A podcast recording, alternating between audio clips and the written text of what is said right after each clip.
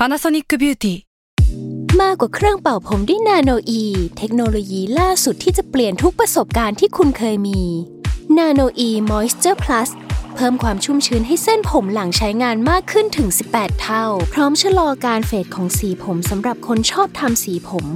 ดูแลความชุ่มชื้นทั้งเส้นผม หนังศีรษะและผิวคุณ Panasonic NA0J มีเทคโนโลยีนาโนอีที่ care only you s a l ม o n PODCAST มัน สด อร่อย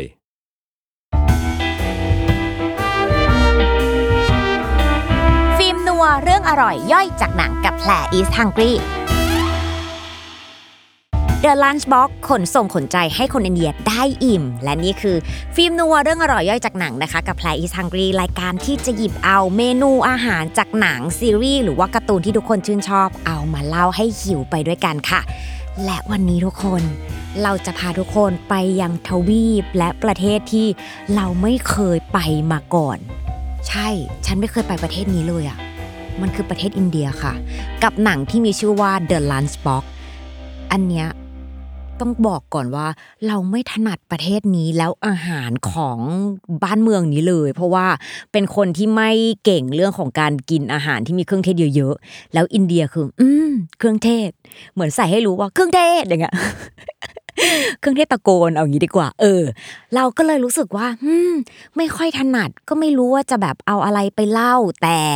ด้วยความที่หนังเรื่องนี้นะคะ The Lunchbox มันน่ารักมาก และที่สำคัญเนี่ยมันสะท้อนถึงความเป็นอยู่ตัวตนของคนอินเดียได้ดีด้วย เราก็เลยขอหยิบยกเรื่องเนี้ยเอามาเล่าให้ทุกคนได้ฟังกัน และต้องบอกตรงนี้ว่า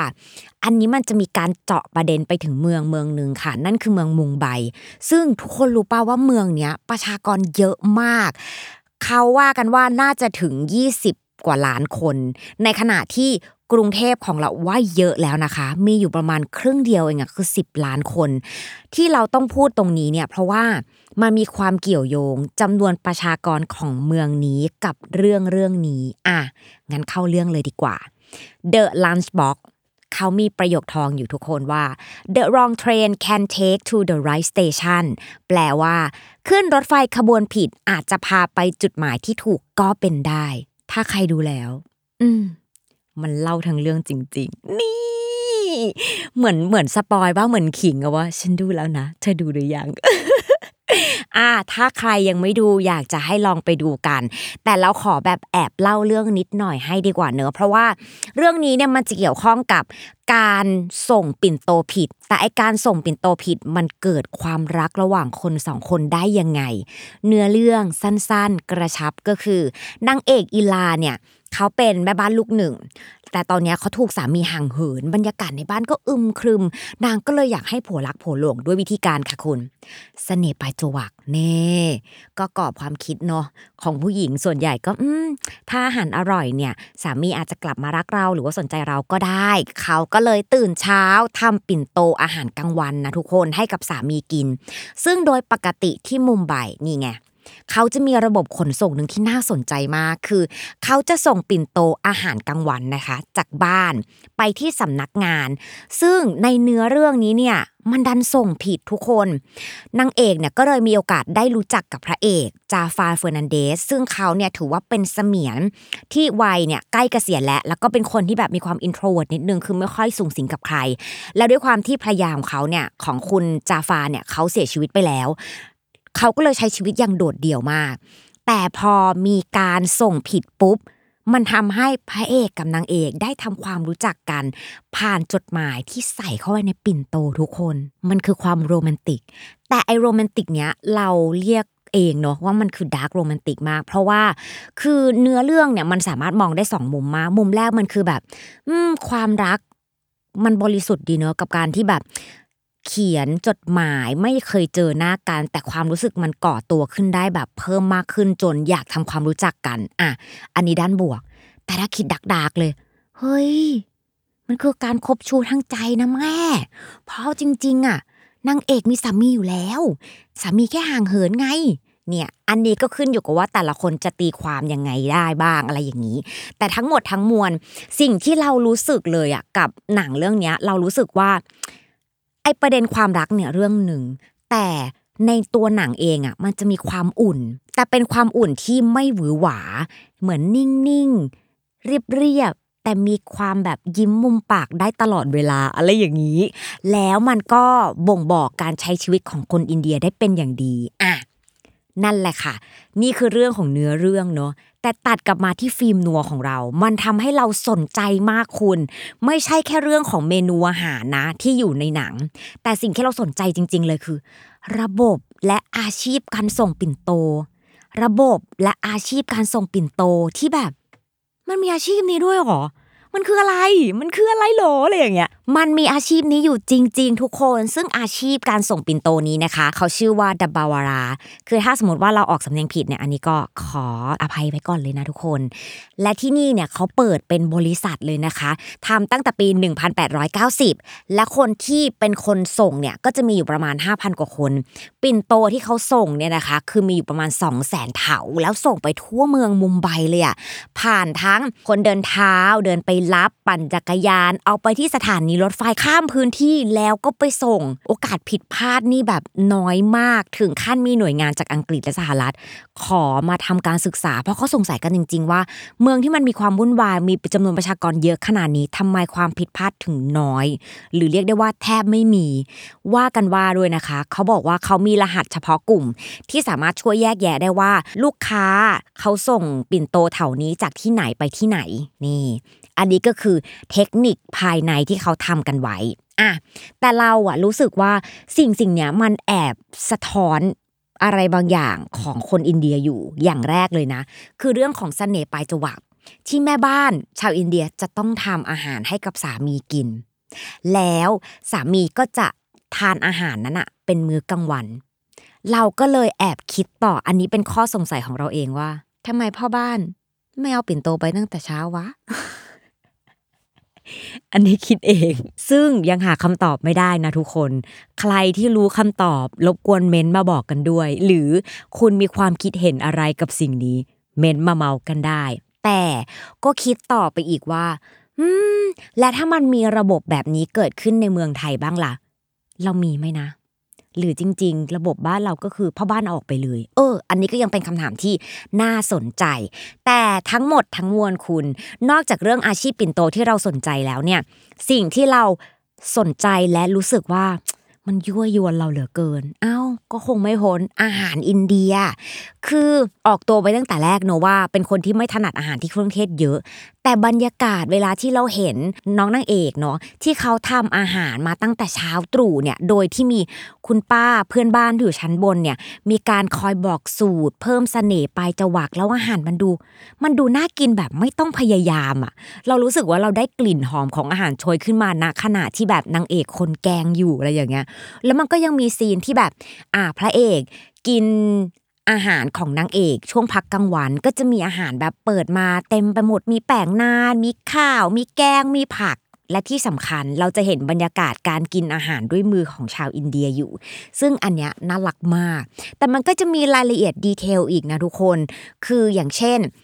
เอ่อเพื่อนพระเอกเนี่ยเขาก็จะเป็นคนไม่ค่อยมีตังวิธีการที่เขาเนี่ยช่วยให้ตัวเองหายหิวเนี่ยเขาก็จะมีไอเทมลับ นั่นคือกล้วย ก็จะเอามากินแล้วก็นั่งมองพระเอกว่าอืมพระเอกกินอาหารแบบน่าอร่อยจังอะไรเงี้ยจนพระเอกอะเธอกินกับเราก็ได้ อันนี้เป็นความน่ารักเนอะที่เราบอกว่าเรื่องนี้เขาก็จะมีแบบ ให้เราแอบยิ้มมุมปาก แล้วก็รวมไปถึงความเป็นอินเดียคุณที่เราหาจากที่ไหนไม่ได้จริง ๆ มันมี scene หนึ่งอันนี้ขอ spoil เนาะเป็น scene เล็ก ๆ เองอะคือเพื่อนพระเอกคนนี้นี่แหละ นาง นั่งรถไฟกลับบ้าน พร้อมพระเอก แต่สิ่งที่นางทำนางไม่ได้นั่งเฉยๆ นางนั่งหั่นผักจ้ะเพราะนางบอกว่านี่คือเมนูที่เดี๋ยวแบบ จะต้องเตรียมเอาไว้ให้แบบภรรยาเอาไปทำกิน คุณหั่นบนรถไฟ เห็นไหมหาจากที่ไหนไม่ได้นะ ต้องหาได้จากที่อินเดียเท่านั้น อะ มันเลยทำให้เรารู้สึกว่า เออ เราอยากทำความรู้จักกับอาหารอินเดียมากขึ้น อะภาพที่เรารู้จักเบื้องต้นเนี่ยเราก็จะรู้สึกว่าอาหารอินเดียน่ะก็จะนำด้วยเครื่องเทศ แต่จริง ๆ ทุกคนมันลึกกว่านั้น พอไปดูแล้วเนี่ยแต่ละภาคของอินเดียเหมือนบ้านเราเลยค่ะ เขาก็จะมีลักษณะอาหารที่เป็นสไตล์ที่ไม่เหมือนกัน บ้านเราจะมีเหนือใต้ออกตกใช่ไหมแต่ของเขาเนี่ยจะแบ่งแบบโซนอยู่ประมาณสัก 7 โซน ก็จะมีโซนปัญจาบที่อยู่ทางตะวันตกเฉียงเหนือ มีกัวที่เป็นรัฐฝั่งตะวันตกค่ะ อันเนี้ยเขาจะอยู่ภายใต้การปกครองของโปรตุเกสมาประมาณ 400 กว่าปี ก็จะได้ฝั่งแบบ โหความ Western จากโปรตุเกสมาเลยอะไรเงี้ยแล้วก็ยังมีแบบคุชราต อินเดียใต้เบงกอลอินเดียตะวันออก แล้วก็ยังมีเลห์ลาดักด้วย คือแต่ละถิ่นเขาก็จะมีอาหารวัฒนธรรมการกินที่แตกต่างกัน แต่วันนี้ไหนๆเราพูดถึงเมืองมุมไบเนาะเราเจาะที่นี่ดีกว่า เมืองมุมไบหรือว่าบอมเบย์เนี่ยมันเป็นเมืองที่ติดทะเลนะคะ อยู่ฝั่งตะวันตกเฉียงใต้ อยู่เหนือกัวขึ้นไปนิดหนึ่งคือพื้นที่ตรงนี้เนี่ยจะเป็นพื้นที่ ที่มีคนพื้นถิ่นก่อน คนพื้นที่ตรงนี้เนี่ยเขาก็จะเป็นคนฮินดูค่ะ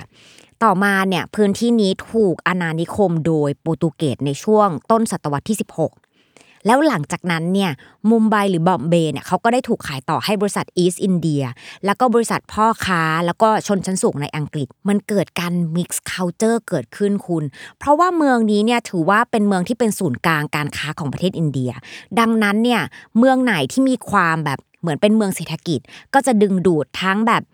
ชนชั้นแรงงานเอ่ยนักธุรกิจเอ่ยใด ๆ ก็จะมาอยู่รวมในที่นี้ มันก็เลยกลายเป็นเมืองที่ mix culture ดังนั้นถ้าเราพูดถึงอาหารอะเดี๋ยวเราค่อยๆ แกะไปทีละนิด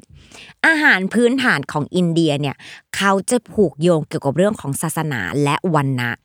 ดังนั้นถ้าพื้นที่นี้เนี่ย พื้นที่นี้คนถิ่นเดิมเนี่ยเขาจะมีความเป็นฮินดูอยู่เยอะ ฮินดูเนี่ยเขาก็จะเป็นเวจเทเรียน ไม่ฆ่าวัว เพราะว่าวัวเนี่ยถือว่าเป็นยานพาหนะของพระศิวะ เทียบเท่ากับว่าวัวคือแม่ ดังนั้นเขาจะไม่ฆ่าวัวและจะไม่กินวัว